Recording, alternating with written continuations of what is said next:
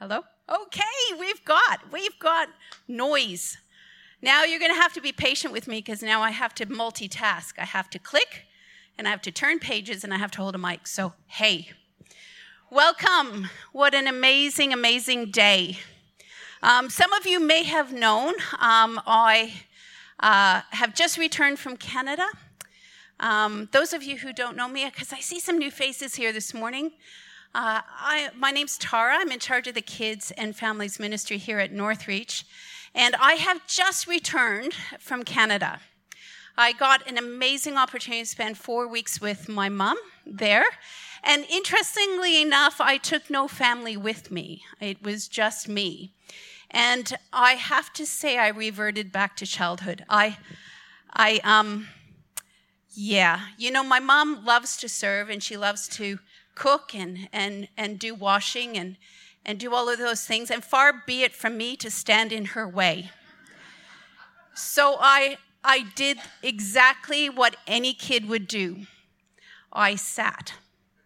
And I loved my mom served me and she blessed me and we had just an amazing time together. You know, never in a million years did I ever think. I always said to my mom, I said, you know, if you need me, I'll be on a plane and I'll come home. And never in a million years did I think I was going to be separated through a pandemic.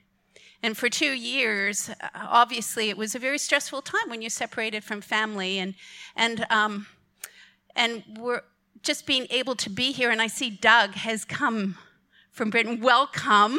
He too was separated, so welcome back to Australia and visiting his family here this morning. So it was an interesting time, but a wonderful time. And now this morning, we have the amazing opportunity to celebrate Mother's Day. I want to say that, you know, we have a room full here of strong women this morning, strong women who nurture and care. Some are teachers, some are neighbors, some work at Woolies, some work in other places, some are at home. But women have this nurturing ability to be able to draw people and to care for them. So this morning, I want to honor those who are moms, but I also want to honor those people here who are married or single, those who have kids and who don't have kids. Because we, this morning, as women, are called to be who God has called us to be. But you know what? Mother's Day would not be Mother's Day if I didn't tell just one story. Um, I know I can tremendously relate to this. And I am hoping, men, you won't get offended. Um, but women, I think there are some here at least that will be, be able to relate to this. I was in Canada and I read this and I had to bring it home. And I had to share it. So, this is called, it's an article that was in the paper, it's called Too True. It said barbecuing is the only type of cooking that some men will do.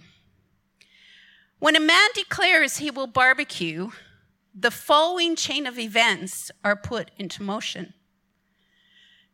The woman goes to the store and she buys everything. The woman makes the salad and the vegetables and the dessert. The woman then goes and prepares the meat for the cooking and places it on a tray along with the necessary cooking utensils and the sauces, and she then takes it to the man who is by the grill preparing the barbecue. And he's drinking his ginger beer in hand. The man then places the meat on the grill. The woman goes inside and then she organizes the plates and the cutlery, takes care of the kids, and feeds the dogs and the cats.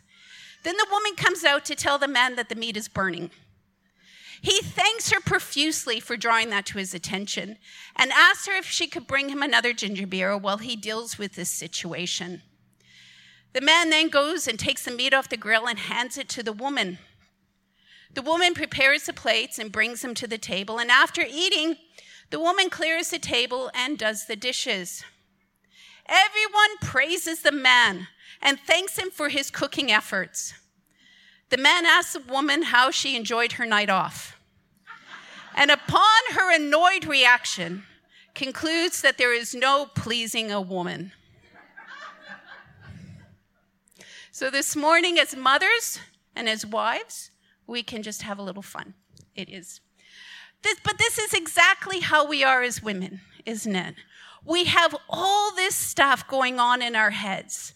There isn't a time that I leave work that I'm not thinking, okay, when I get home, I have to make dinner. Um, yeah, I've got to make that appointment. I've got to go to the grocery store first because we're out of this, this, this, and this, and um, all the other things. You see, God certainly made women with, to be incredibly amazing. I have seen this before, and I'm sure other people have seen this, but this is a man's brain. It's straight. And this is a woman's brain, it's everywhere. She's thinking of everything. I can tell you that when my husband comes home from work, he's thinking about eating. I'm thinking about a whole heap of things. We are truly gifted women to be able to do the things that we can do. But let me ask you a question. With all this busyness, with all this managing that we have to do, everything, where do we put our priorities? What becomes the important thing in our life? This morning, we're going to be reading Acts 18, and we're going to be looking into the life of Priscilla. Now, one thing the Bible doesn't tell us is whether or not Priscilla was a mother. We don't know. We do know she was a wife. Priscilla was a model for missions. In Acts 18, we're introduced to an ultimate ministry team Priscilla and Aquila. They are a married couple, and they're, all, and they're always mentioned together. You can find them three times in Acts in 18, then in Romans, and then in 1 Corinthians 16, and then in 2 Timothy 4. But Acts 18, 1 to 3 says, After this, Paul left Athens and went to Corinth. There he met a Jew named Aquila, a native of Pontus, who had recently come from Italy with his wife Priscilla, because Claudius had ordered all the Jews to leave Rome. Paul went to see them, and because he was a tent maker as they were, he stayed and worked with him. You got to understand that during this time in history, women were viewed as the property of their husbands.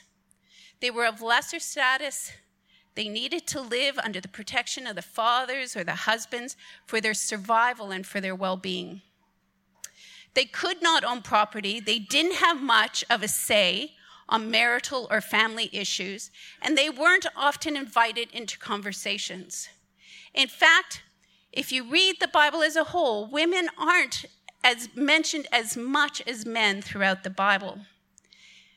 Even the apostles' wives are never mentioned in 1 Corinthians 9 5, it says, Don't we have the right, this is the apostles talking, don't we have the right to take a believing wife along with us, as do the other apostles and the Lord's brothers and Cephas? So even the apostles' wives were not mentioned in the Bible. Yet Priscilla was. Priscilla and Aquila are mentioned together. They were a team, and Paul commends Aquila and Priscilla as his fellow workers. He doesn't just commend Aquila, he commends Priscilla and Aquila as his fellow workers and those who risked their lives for him. So, what can we learn from Priscilla this morning? What can she teach us? Well, as I mentioned before, we don't know if she was a mother. But what we can learn from Priscilla is where she put her priorities in life. Why was Priscilla the model for mission? You see, Priscilla was a disciple. Paul stayed with them for 18 months. 18 months he was there. Now, you've got to understand, at those times, there was no Bible to read. Everything was about what was going on around them and what, what um, they were hearing from Paul what the disciples were talking about. It was all word of mouth, it was real life stories. For 18 months, they stayed with him. And we don't know if they were Christians before they met Paul, but what we can guarantee is that they grew in faith through those 18 months that they spent with him. More than ever today, we get overwhelmed by what needs to be done. what expectations there are out there. We work towards false ideas of perfection. You know, mums, we believe that we have to be the perfect mom. I remember when I was, my girls were little, and I went into the grocery store, and if my girls behaved themselves, you can guarantee I walked out of that grocery store feeling like I was the best mom ever. But if my kids acted up, I was so embarrassed because I wasn't that perfect mom. I wasn't displaying what I thought that the world wanted me to be. People would come over to my house. We all have the room. Everything gets thrown into the room. Nobody's allowed in there. But we can display the perfect look. It was all about what people thought of me. How did I portray myself as a mom? What did people see of me as a woman? I remember one time coming to church and my girls were fighting in the back seat and I was backing out of our driveway and I whacked a car behind us. I was so annoyed and so angry. And when I got to church, I walked through that door with a smile on my face. Hey, how are you? Good to see you today. Yes, I'm fine. Thank you. How are you? My girls look perfect. I portrayed the perfect mom. Where were my priorities? And sometimes, as, as women, especially with everything going on around us, if something goes wrong, something takes us out of that comfort zone, we can often take that embarrassment or that insecurity out on our family members or those we care about. Yet, the one who knows us best, the one who fashioned us in our mother's womb, we leave the crumbs to in our lives. We, we're not really thinking about what they think of us, what God thinks of us. We are very aware of what others do.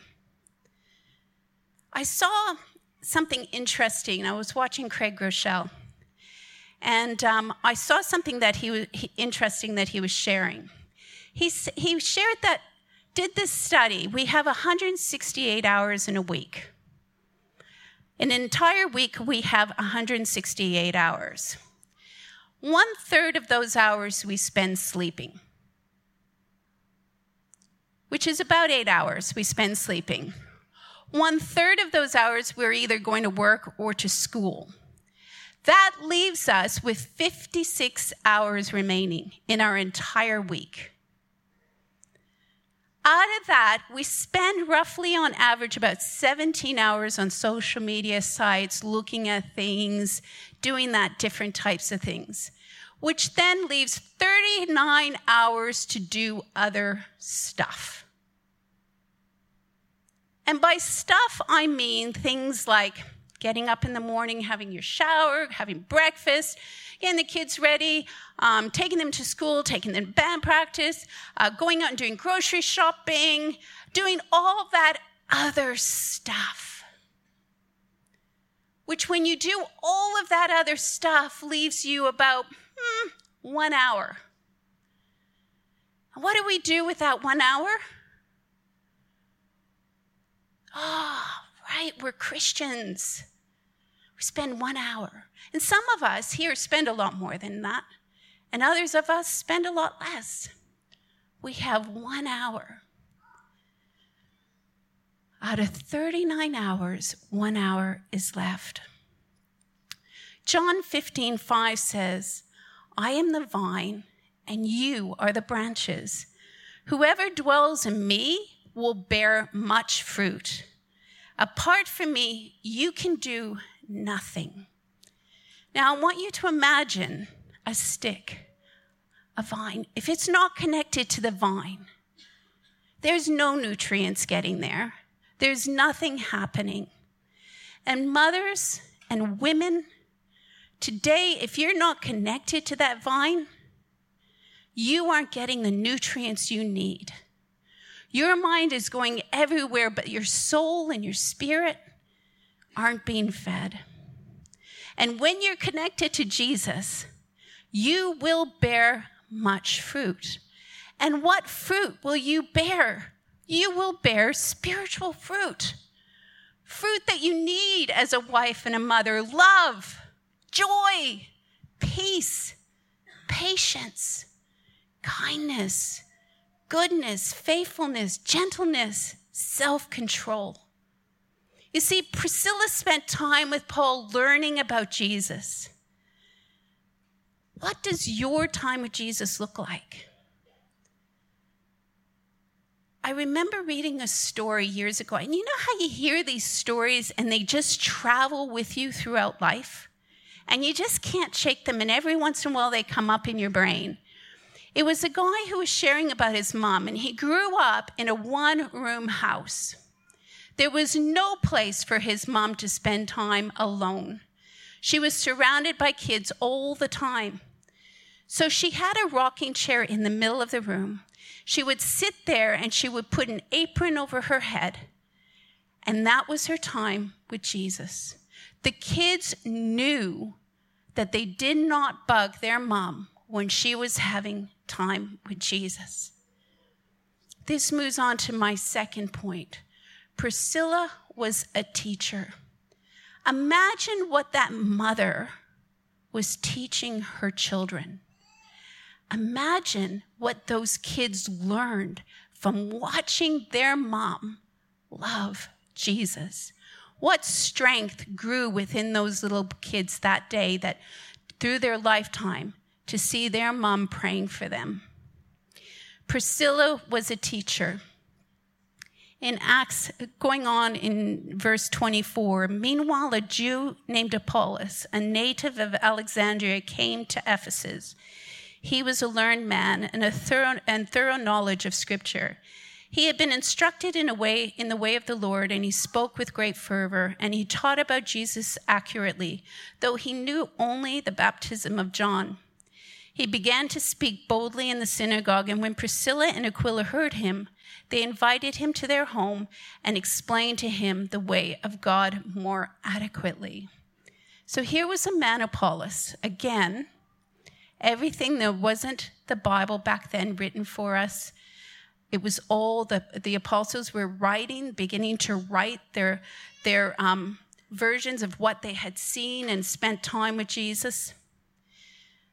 But Apollos knew, and he knew up to the time that John the Baptist had baptized Jesus, but he didn't have any idea what had happened after that. Apollos knew Christ had come and fulfilled John's prophecies, but he didn't know the significance of Christ's death and resurrection. The ministry of the indwelling of the Holy Spirit, or the mystery of the church, contain, containing both the Jews and the Gentiles. So Priscilla and Aquila invited him to the home and they taught him. They showed him and they discipled him. And because of their teaching, because they saw that and they were able to teach, Apollos went out and he went to Aquila. The brothers and sisters encouraged him and wrote the disciples there to welcome him. And when they arrived, he was a great help to those who were grace who by grace had believed, for he vigorously refuted his Jewish opponents in public debates, and he proved from the scriptures that Jesus was the Messiah.